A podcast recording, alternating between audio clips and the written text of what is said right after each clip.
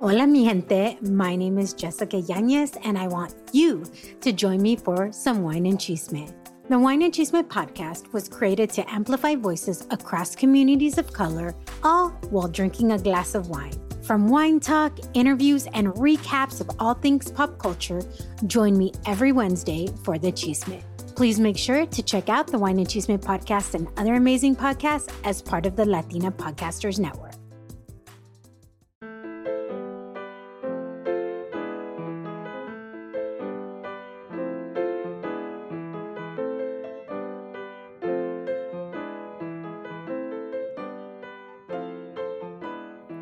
Hola, amigos. Thank you for tuning into the Hella Latino podcast. I'm Odalys Jasmine, and I'm excited for y'all to hear from Reyna Noriega. Reyna is a 27 year old Afro Latina. She's an author, illustrator, educator, and may I add, a total badass. She lets her culture and experiences as a woman shine through in her work. And her hope is that others can feel represented from their own experiences and feel empowered through her creations. Connect with Reyna on IG at Reyna Noriega or go to her website at reynanoriega.com.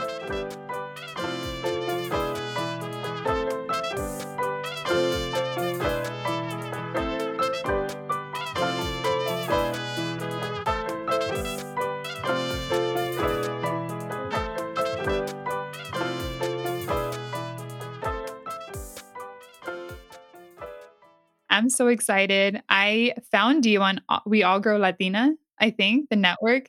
Oh my gosh, you did an event called Art Will Save Us. And you were just sitting there so fabulous, talking about your experience. I was like, who is this girl? And I started following you on IG. And then, like, I was just in love with your vibe and like what you stand for. Your art is beautiful. And I'm ready to buy like your whole last collection. But but I saw you there and I was like, I need to connect with her and I need to know her backstory. And I saw you were Cuban. And so I was like, oh my God, from Miami. I wonder how that whole experience for her was. So I'm excited to hear your story. Thank you so much. Thank you for joining that panel. It was a lot of fun. Um, and I'm glad, I'm excited. I'm ready. Ready. She's like, I'm ready. So let's start by um, asking you how you identify and why. So I usually say Black or Afro Latina or both. I'll say Black and Afro Latina being that um, my mom is Bahamian, she's from the Bahamas, and my dad is Cuban. His mom is Spaniard Cuban, and his dad is Afro Cuban. So there's kind of like the both dynamics of like the blackness, but then also like the Afro Latina blackness. Ooh, I love that. we'll we'll jump more into your your Latinidad a little later, but going into your story, let's talk a little bit more about who Reyna is and where you come from, your journey up until this point in your life right now. I'm ready. Who am I? um, so I am 27 right now. Um, born and raised in Miami. I've lived here my whole life. I have been interested in art pretty much since childhood. Um, I used to draw over all of my like Disney books and stuff. I would be trying to like draw things into the pictures my dad was also an artist so i would kind of like steal his sketchbook and you know do scribbles in there. They weren't any good um, and i became aware that they weren't any good once i was in like you know grade school middle school and at that point i was the person that was like no i don't want to draw for this project. I can't draw blah blah blah. But um, i still stayed creative. I was writing a lot entering a lot of like writing contests and stuff. And it wasn't until the end of high school where I ended up taking an intense like art elective. Um, it was for IB, so it wasn't just like art elective. It was like we had to build a portfolio and like an art thesis and like all types of things to go along with it. And um, it really thrust me into dabbling in art again and like just experiencing it. And I had a, a teacher that wasn't like, there wasn't one way to create. You know, he would introduce us to all of these artists whose styles were like different, you know, like we did a whole thing on Ana Mendieta and things like that. So we knew that there wasn't one way to be an artist or to be a good drawer or any of that. Um, from there, I wanted to go to college for art, decided against it because I figured I wouldn't get a job in it. Um, I did psychology. Ended up not doing any psychology internships. I did art internships. Um, I did a Basel one that really like once again reinforced like the feeling that I would get when I was around creative people and doing creative things. And um, I just kind of like had that in the back of my mind. Like it would really be nice to somehow someday be an artist. You know, I was um painting at the time, trying to find myself. I didn't have a style. I was super insecure about my skills and things like that. And it wasn't until after college that I became that I became a art teacher. And from there, I had the opportunity to really just, you know, because I was doing everything for the students. Um, and it wasn't like I was I cared what the world thought. So it it allowed me to really just like explore my skills. And that's when I first started illustrating um, for an audience that really thought anything I did was great. So it was just like mm-hmm. the perfect space to just like spread my wings and and and figure things out. Um, and from there, I loved it a lot. You know, I would take them to museums on field trips. We would go to Basel, things like that. And my last year, I started to get really uncomfortable. Um, and I just trusted that feeling and I started to pay attention. And I realized that I had outgrown the space like i i didn't agree with the way that the school system ran at all and like what they focused on and things like that and how they treated the kids. Um it wasn't like the school looked to me for everything. I was like in charge of yearbook and all these clubs and and on top of that i was like the creative teacher. So if a t-shirt needs to be made ask miss noriega. If a flyer needs to be made ask miss noriega um, on top of like teaching seven classes and you know all of these club things i was just like mm-hmm. burnt out. Um, so i decided to resign and, and kind of revisit my original dream which was to eventually just be a you know self-supporting artist. Um, somehow i didn't know like what i was going to do to make that happen but again it was just something in the back of my mind. Um, i took another job as a creative director for a startup it didn't last. Like the infrastructure was not good. So I ended up quitting. Mm-hmm. And at the moment I quit, it was just like the perfect time to figure things out. I my lease was up in my apartment. Um, so I moved back in with my parents. And I just figured like, okay, I don't have to worry about rent for this month or next month. So I can kind of freelance and see how it would go. Um, and from there, from there, um, it went well. It went well enough that I decided to trust it. Not perfect. It wasn't great. There was like a lot of fear and anxiety, and it was up and down financially.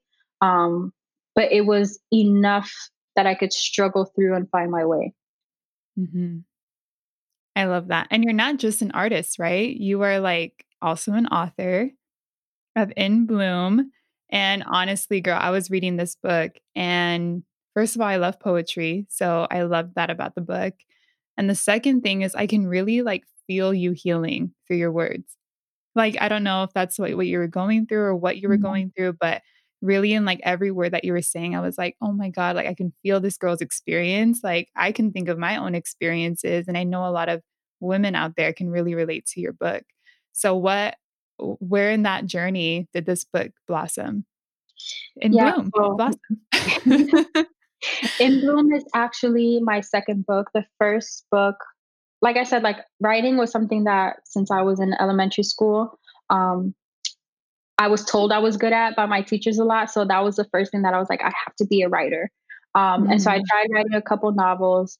I have them all like on a USB. Never went through the trouble of like editing them and stuff because they're just so lengthy and it's it's so tax taxing that during the process, I would always just like be exhausted of it and be like, you know what, and not touch it for six months, a year, became three years, five years, whatever. Um, whereas I was in a relationship while I was teaching that it was just forcing me to grow up and rethink a lot of my ideas about love and like a lot of my fears and things like that. And it taught me to like rely on myself and and, and just, just different things that I needed to develop. Um, and it kind of just flowed. Like every time I had a feeling, I would write it down in the form of like just a short poem. And at the end, you know, while I was putting the book together, the relationship ended. And I just love that looking back to the beginning, I could tell that I was being honest throughout. You know, like mm-hmm. you sometimes break up with someone and you're like, wow, like I didn't see this coming or I didn't think of them like this or blah blah blah. But like you can you can hear you can hear my fears, my anxieties, the doubts, the good times. You can see how it kind of like went up and down. It was like a way for me to heal all over again at the end when I read it going back and a way for me to like see on paper my growth. So once I left teaching, you know, the second book came 2 years after the first one. And after I left teaching, that whole year um my first year freelancing, just I grew so much. There was like so much skin that was shed, so many habits I had to break and new ones I had to form. Um, and it was like emotionally taxing, you know, and at times I just felt like exhausted and I was like, damn, like does the work ever end? Like it's it's just like constant there's always something about yourself it seems like you need to work on or you need to change or you need to you know improve if you want to be successful or if you want to just be happy and content within yourself. You know like that journey to to self love and self actualization is no joke. Mm, but no joke. I'm in the midst of it now so i feel it. Yes yes you kind of have to just take a break some days and, and not just not. And not deal.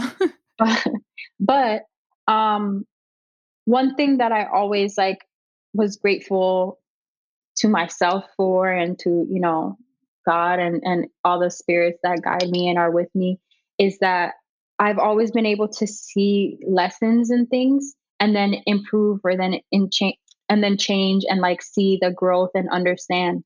And as i observe people around me or like people who might ask me questions or look to me for guidance i can see that they take for granted or really just don't understand that everything that they're going through is pushing them in the direction of the thing that they ultimately say they want.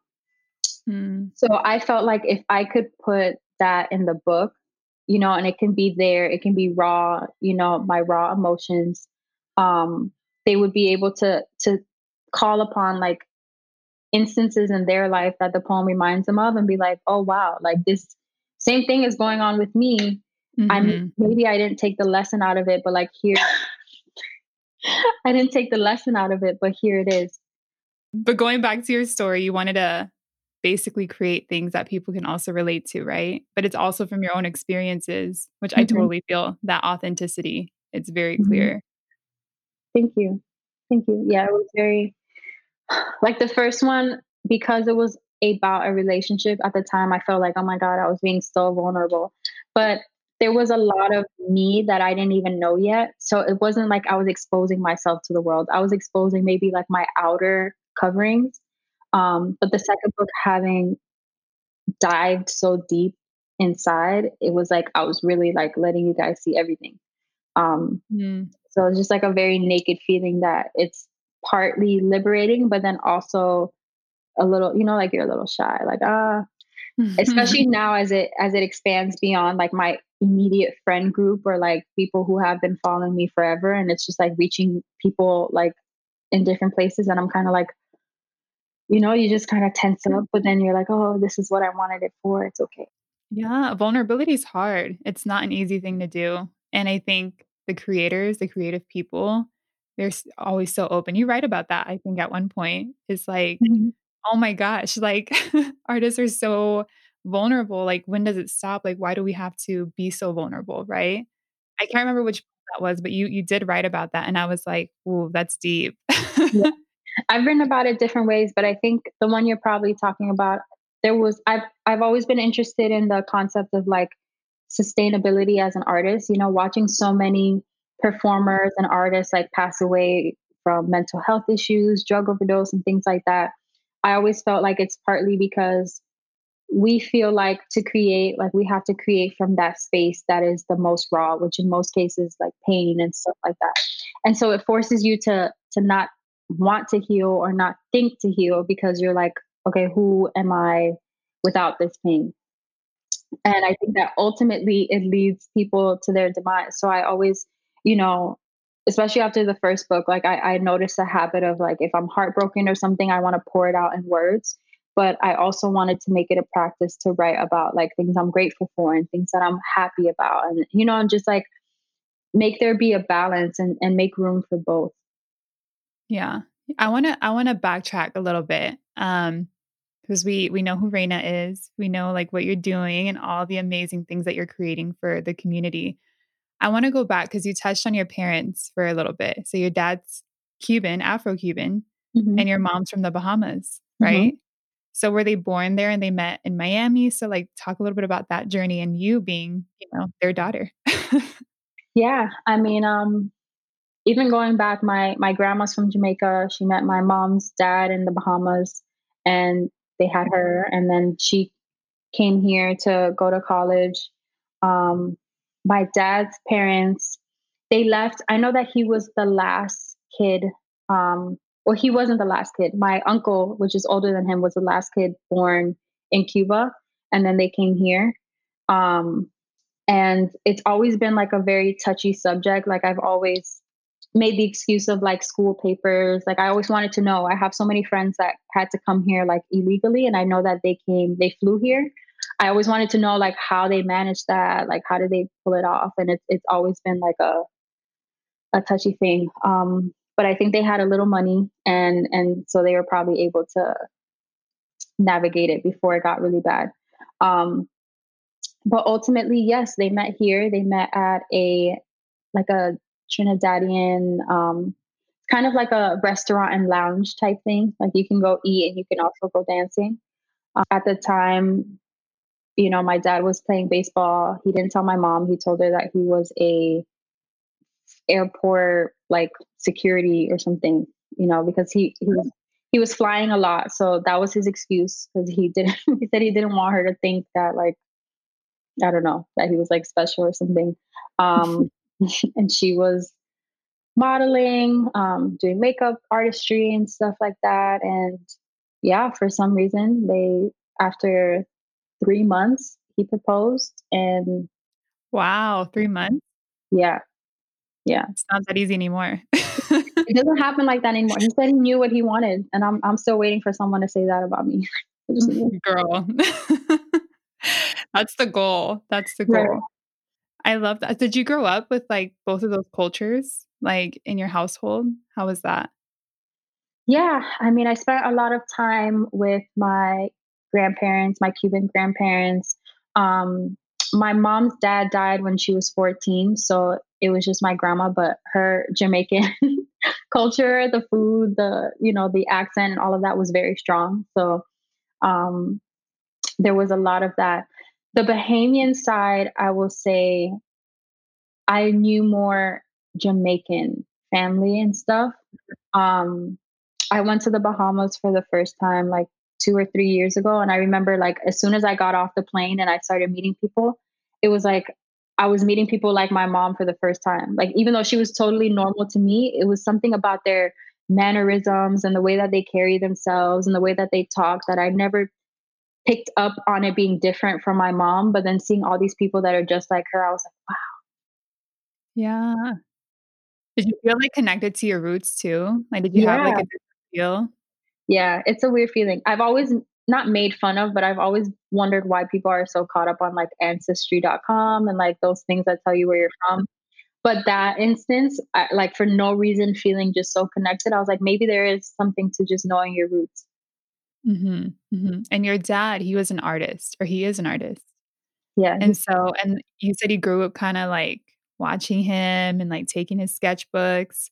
So, talk about that journey. So, he did baseball, he did art, and then you just kind of like followed in his footsteps. Or how did you really fall in love with art? And how does that, there's a lot of questions, I'm sorry, but how does that all like manifest into your art now? Like your culture, your story with your dad? Yeah. So, I think it was part of the way that I'm just so in love with seeing my art on things now because I would see him. Um, so, he did a lot of different types of art. He would do digitizing. So he would turn like a sketch into a file that can then be embroidered for companies that would like make patches. So he would make logos and things like that. So like as a kid, I would see him like staying up all night sketching something. And then a couple of weeks later, I would see like a t-shirt or like a large like sign on a building or a t-shirt patch, you know, and like a hat, something, you know? And so for me, I was just like, wow, like how, like how does that happen? What is going on? Um, or we would, you know, be in the store. My mom would be like, look, your dad made that. And I'd be like, oh my God, cool. Like that's my dad right there.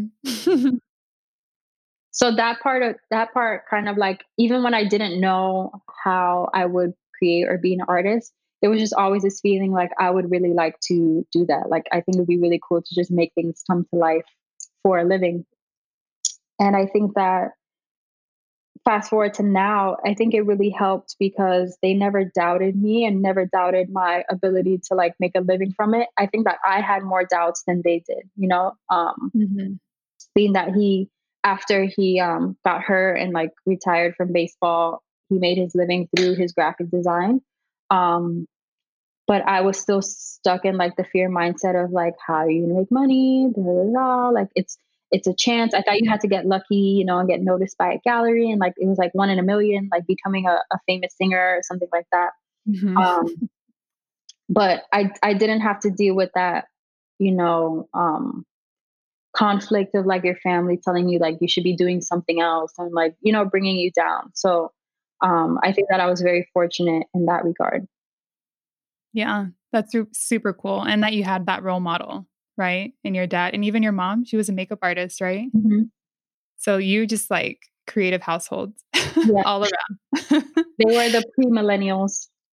The pre, yeah. And that's super cool to have like in your household. And I think that's like, again, it, it opens up so many opportunities for you to think outside the box and do something that's not, I hate saying unconventional because it should be like it's normal, like art. Yeah.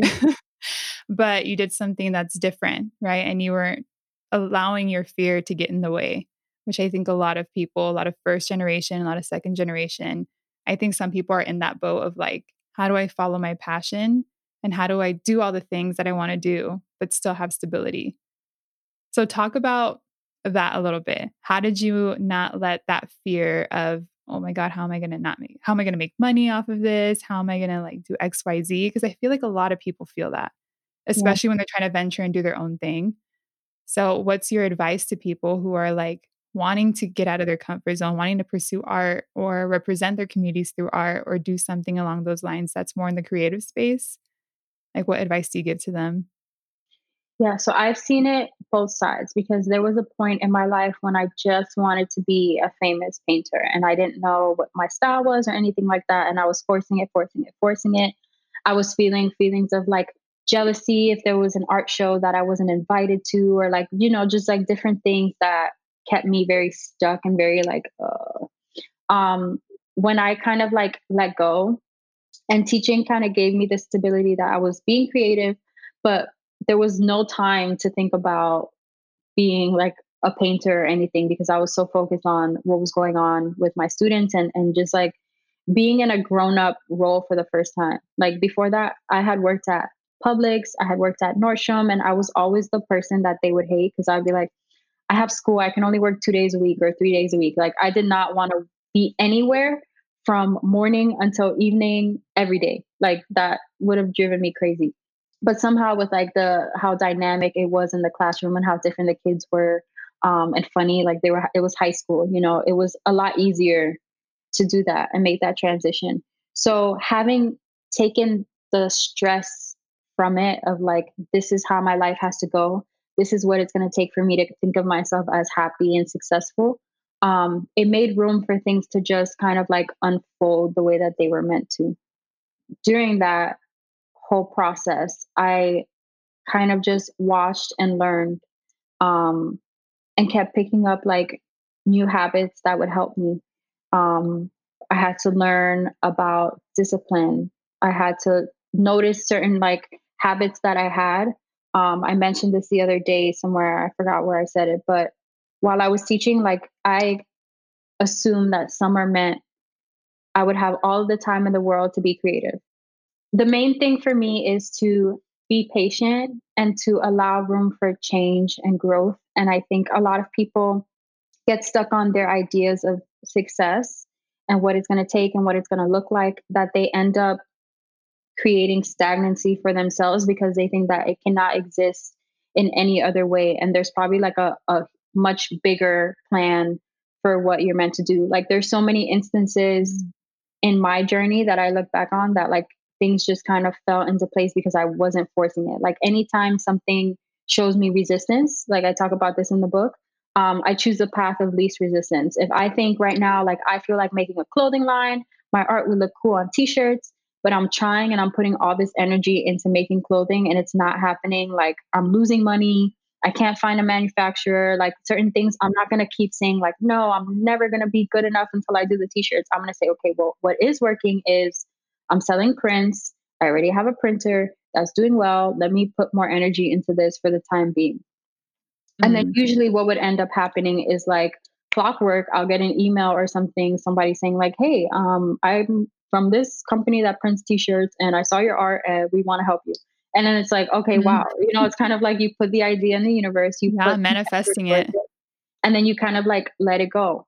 Um, so I always feel like people shouldn't focus on the very like specific things like when should I quit my job or like where should I I look for for clients da, da, da. like I think you should continue looking inward and developing yourself um, make sure that you have good discipline. Make sure that you have positive self-talk because when there's no stability and security and job and insurance and you are waking up every day hoping that you get another email and a new client like that takes a toll on your self-esteem your mental health mm-hmm. like it, it's a lot. So i think a lot of people want to jump from point a i make art and i would like to sustain myself through art to point z which is like full-time artist and um, it's okay to take a part-time job you know it's okay to go back and forth it's okay to stay at your job if it's giving you the mental health insurance you need the the medical insurance you need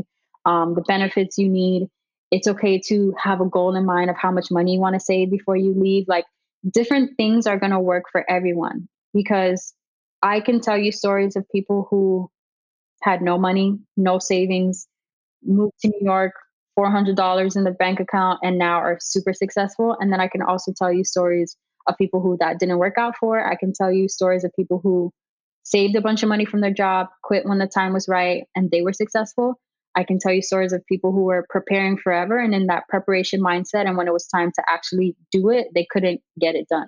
So mm-hmm. at the end of the day, it's not, there's not a right or wrong way to do it. It's all going to be about you and how you prepare yourself like internally um, to handle all the challenges and to to be creative in your life. Like mm-hmm. you're creative in your in your work.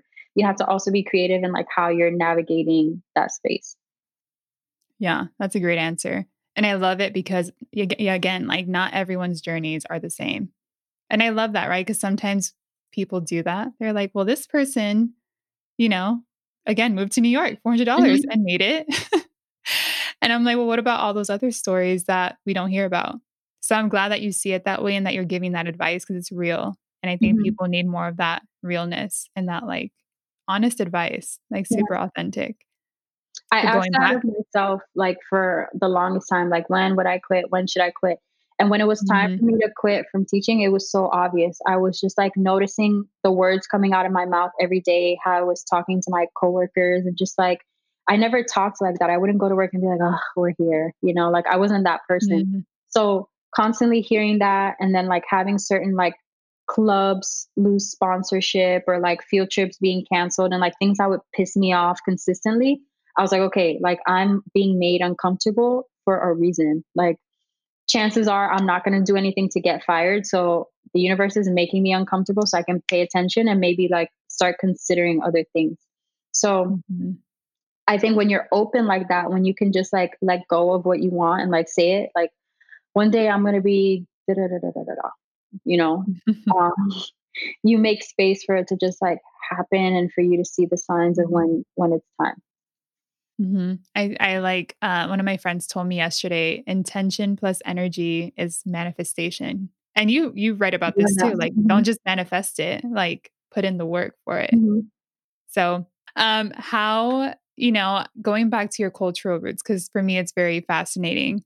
Um, how do you bring that your your upbringing or your culture um, your Afro Latinidad? How do you bring that into the artwork that you create now? Do mm-hmm. you do you create for your community or is it just a natural part of you because you are Afro Latina? You know, mm-hmm. so talk a little bit about how all of that translates into the art that you create. Yeah, I feel it in a combination of ways. I think I've also always been naturally, um, I gravitated towards like bright colors and things that feel like they have like energy in it. Mm-hmm. Um, and that's something that I noticed was missing in the space of like illustrations that you might see that are in a similar family to mine, but they were also always very like neutral and kind of like stagnant. And I was like, I wanted to create something that was a little more livelier.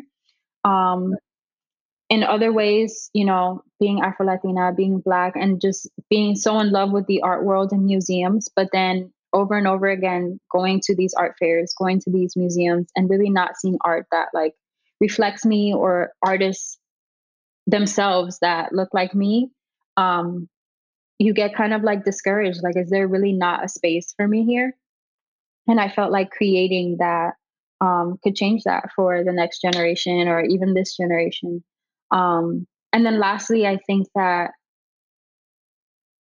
being aware now that I'm older of, um, and I said this on the We All Grow Latina panel, of just like how deep you know just the racism and and systemic oppression and all of those things happen in our society and knowing how much of that i was spared from by being afro latina in miami um, it always made me want to kind of like give back and and uplift those women and create images that are joyful and will kind of like combat the trauma.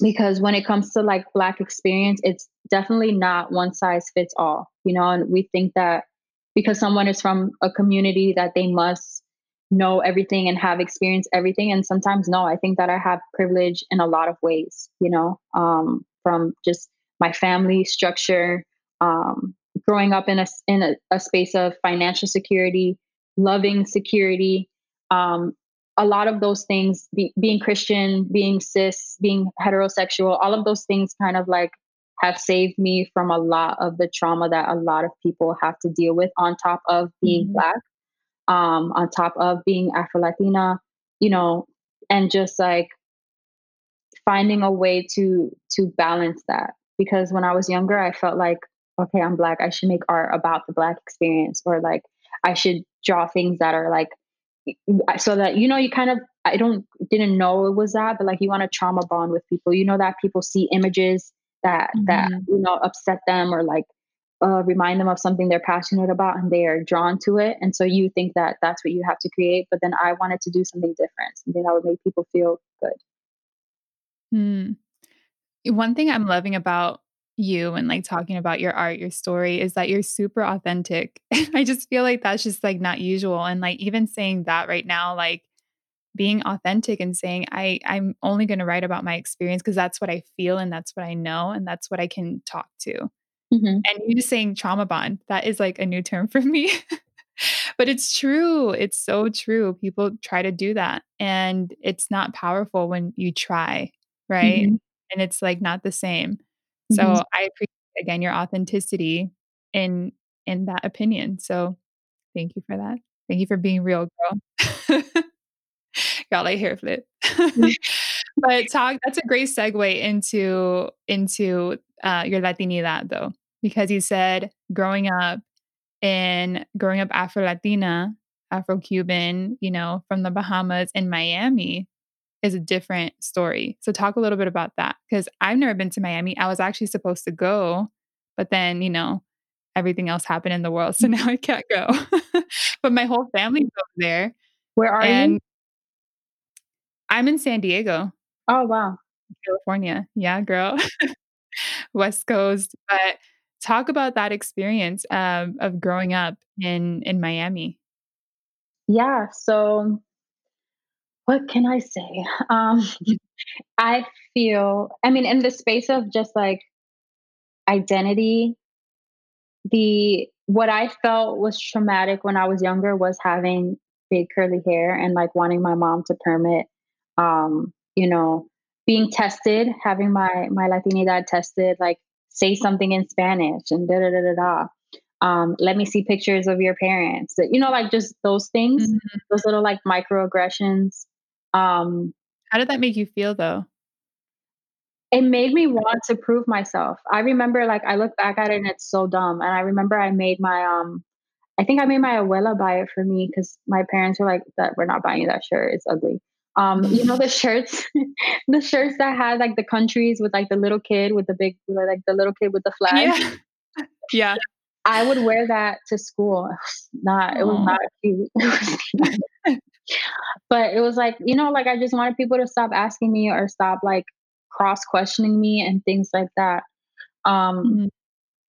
but even within that, I was still welcome into groups that were, you know, mixed or had um large populations of of Latinos and things like that versus the classmates that were like African American that were just kind of like they had to stick together because they just I don't know. I don't know if people feel like they you can't relate, you know, different cultures. I don't know what it is that makes people act that way or, or think that way.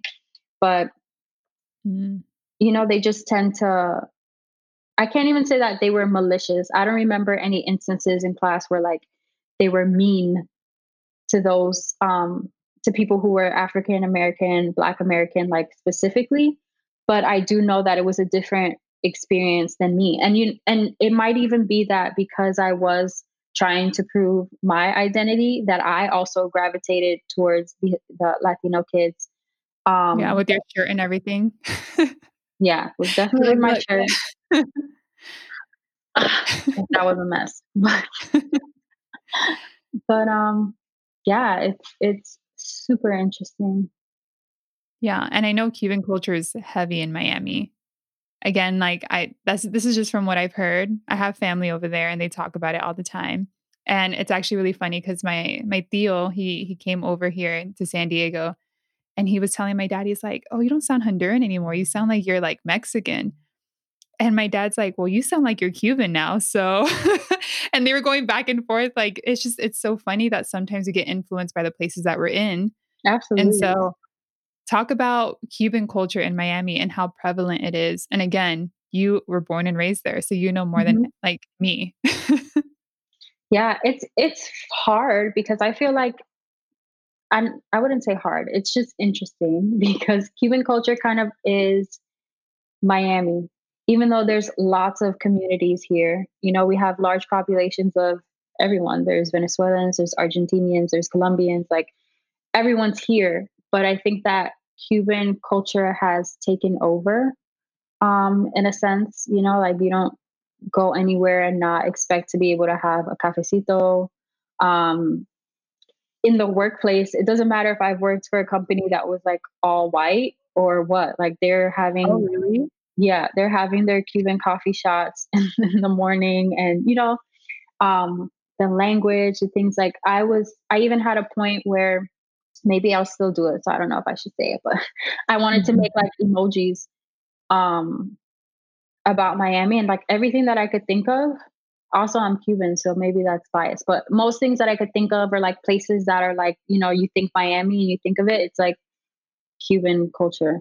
So it's it definitely helps because like i was saying before maybe why you know they they didn't mix when we were younger it's kind of like this common ground like oh okay like i may not understand her blackness but she's cuban so she's somehow one mm-hmm. of us you know like i had a friend who um she was we were young but like she was really in love with this black boy from her church her church and her mom told her that you know she couldn't date him she could be his friend at a distance but she couldn't go to his house. She couldn't date him. The mejor, how do you say it? La raza. Mejora la raza. Yes. Um, yeah. And she so would problematic. yeah, she would tell me that, and I'd be like, "Girl, your, your mom racist." And yeah. no, that's just kind of how it is in Cuba. And I'd be like, I've never heard my abuela say that. Like my, I mean, my abuela married an Afro-Cuban, so if anything, mm-hmm. she would mm-hmm. always tell me um, that like she loved which is which is problematic in itself. But she would also say that she loved dark men because she feels like they treat you better. Like she, in her mm-hmm. experience, she felt like the the lighter skinned Cubans um, they feel like they're too pretty, like they're prettier than you, and mm-hmm. you have mm-hmm. this like this this power struggle and this this infidelity struggles and things like that. She's like, no, my man treats me like a queen, so you should also marry someone dark skinned. And I was like, oh, okay. Um, Don't tell me who to love, mama. right, right. But like in the opposite way, I'm like, damn. So people would always say that like Cubans are racist. I'd be like, I don't know. But I did, you know, like mm-hmm. just because I didn't experience it doesn't mean it's not true. I grew up and ended up seeing it. But um, but yeah, she ended up like sleeping over my house one time and and she said it to me. She was like, Do you know you're the only black person that my mom would let me sleep over? And I was like, Thanks. Like Yeah, what do you say to that? Right. And and it's probably because like my dad was Cuban, so she was like, Well, whatever, like he's cute. Mm, I see what you mean now. He had like almost like you know, oh, like okay. just enough, just enough, you know? Yeah. Yeah. I wasn't even one of her best black friends. Like she had black friends that she was much closer to and she ended up like being a lot closer to to be able to sleep at my house and i think that played a big role mm, wow that's really interesting for you to navigate too right you're not only trying to prove you're latinidad but you're also like this token friend right and it, i mean obviously probably when you were younger you didn't realize that until you grew up and you're like oh that's a problem but like low key. Yeah. How how was did you like know going back to Afro Latina? Because that is like something um, I keep hearing people say that's kind of a new term. Right. And so for you growing up, did you know what Afro Latina was? Did you consider yourself Afro Latina? Or is that kind of something new that you've adopted? Talking about um identity, like I remember my dad always or like my parents when they would enroll us in school and like you know fill out the paper and da da da they would always have conversations about putting black hispanic because back then we were saying you know hispanic um mm-hmm. Hispanic this hispanic that and sometimes it would work and sometimes it would be like trouble where the person was like no you can't put both and he'd be like well what do you mean i can't put both if i am both so mm-hmm. i remember hearing like conversations like that um I didn't really think of myself like that wasn't a term that I would have used. I would have just said that I'm Bahamian and Cuban. You know, I'm mm-hmm. uh, I'm black and I'm Cuban. But I think that even especially in Miami, people usually want to know where from. So if you're not black American, it's usually like you tell them the countries that you're from. So mm, that's different. In San Diego, they just assume I'm Mexican. That's a huge thing in LA and in San Diego, just SoCal, right? They're like, "Oh, yeah. you're from Mexico." I'm like, mm, no. but I know for the East Coast, that's different. Like there is so much diversity, so much Latin diversity, so much diversity in general. And so I know that the experience is a little different, but yeah. on this side. And a lot of times you never know if somebody's like traveling too. So sometimes that's part of it. Like, where are you from? Let's go to our cafecito and chisme portion where it's, you know, literally about what you're up to now, your jobs, passion projects, hobbies, relationships, if you want to talk about that. Um, but basically what what are you up to now? How can people connect with you? How can people support you? Um, but yeah, just talk about what you're the chisme on what's Reyna doing right now. doing photo shoots and all that. yeah, well, I had to get my headshots updated because it's been a while um i i was spoiled before because i used to like model and things so i would end up getting pictures and not having to like seek out a photographer and seek out like telling them what i wanted to do so now i had to be intentional and hired one of my girls and they're going to be bomb um but aside from that i'm just trying to get my life together now that things have just like expanded um on a timeline i wasn't expecting but i guess god's timeline i have to like just get better at communicating again and like um, how I take on clients and how many I can even take on while doing all of this like press stuff and other stuff that I'm having fun with. Um, so that has been interesting and challenging and something that I didn't see coming out of this um, quarantine. Um, I still I had planned to move to Barcelona. I would still very much like to get there sometime in the near future if we're ever allowed out of this place. Who knows? I'm like, at this pace, I'm like, I feel like this is just our new normal, just quarantine for life.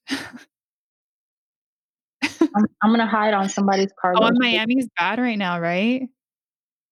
My whole family, they're like, I mean, people are still not acting like it, so I don't know, but supposedly mm. we're number one in the in the world.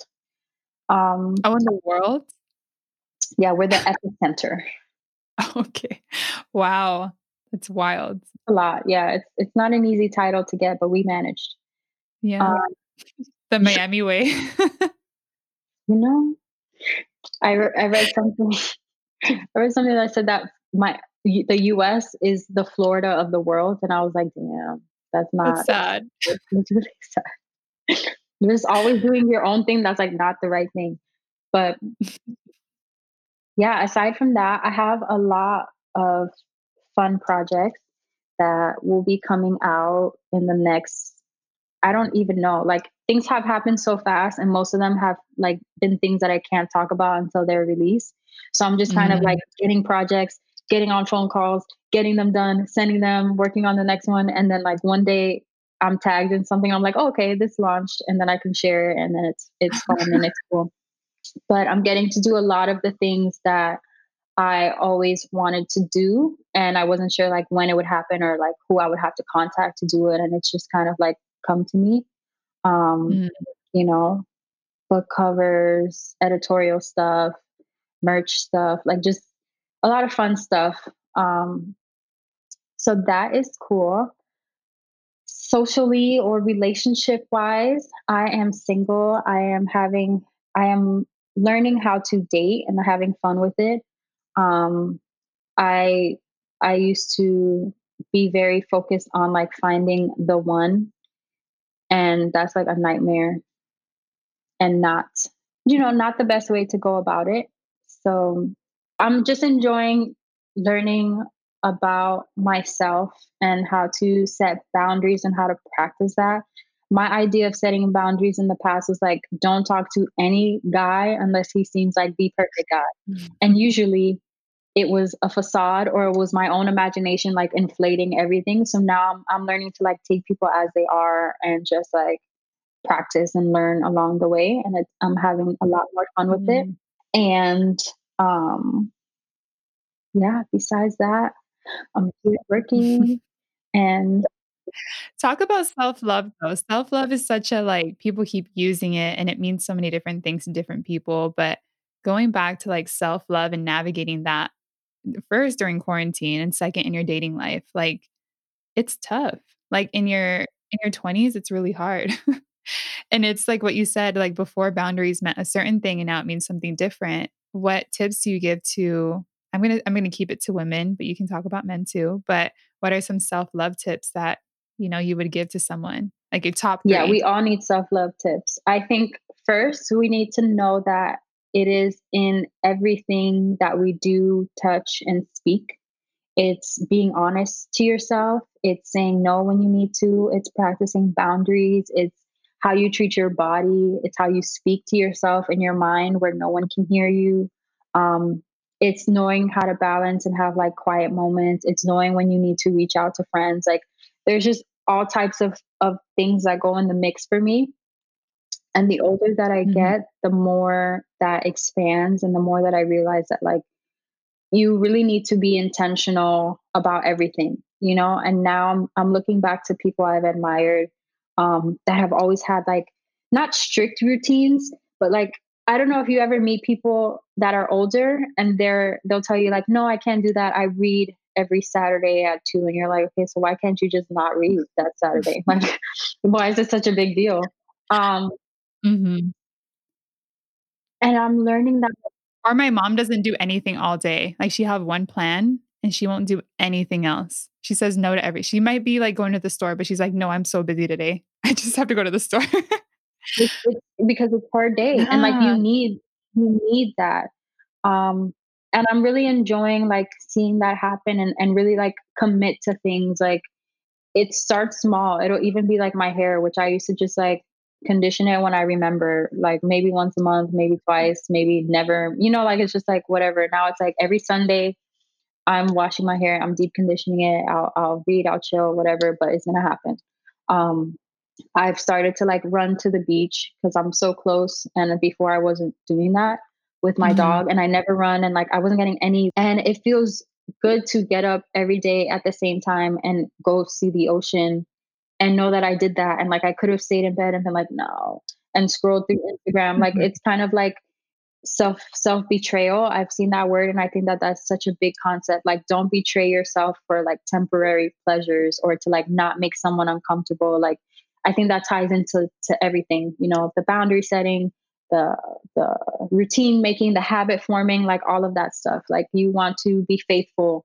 to yourself and to what is conducive to you being your best self versus like temporary things or trying to spare people's feelings or whatever the case might be.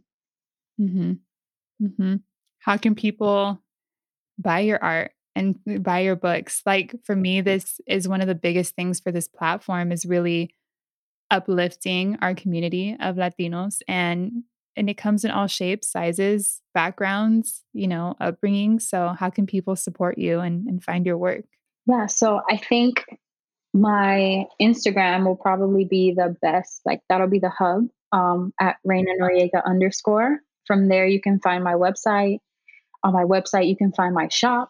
On my shop, you can find links to all of the um, collaborations I've done. You know, my book, um, just like gift wrap, canvas prints, like things that I can't necessarily sell on my website, but I've done. It's all there. Love it. All right. Well, let's close with a brindis. I have my cafecito right here. I know I'm redefining what brindis means. I have my agua. you have your agua.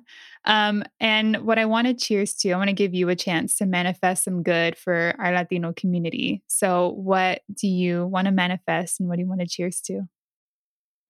More community, that we go back to our roots. I think that as Latinos, we we know community in our home countries. Um, that's very big. It's only America that makes you forget and makes you strive for just more capital, more individualism. Mm-hmm. So I hope that we go back to our roots and focus on community.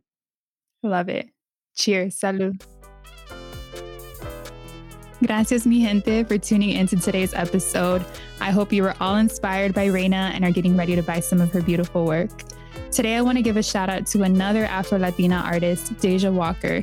She focuses her artwork on her communities, her Black American, African, and Latinx communities. Please follow her on Instagram at Artistic Beauty 3 and show your love and support. Remember to tune in next week for more Cafecito and Chisme and more Hella Latino love. Follow me on Twitter at Odalys Jasmine, Instagram at ojasmine with four A's, and find me on LinkedIn. Con mucho amor, tu amiga hondureña.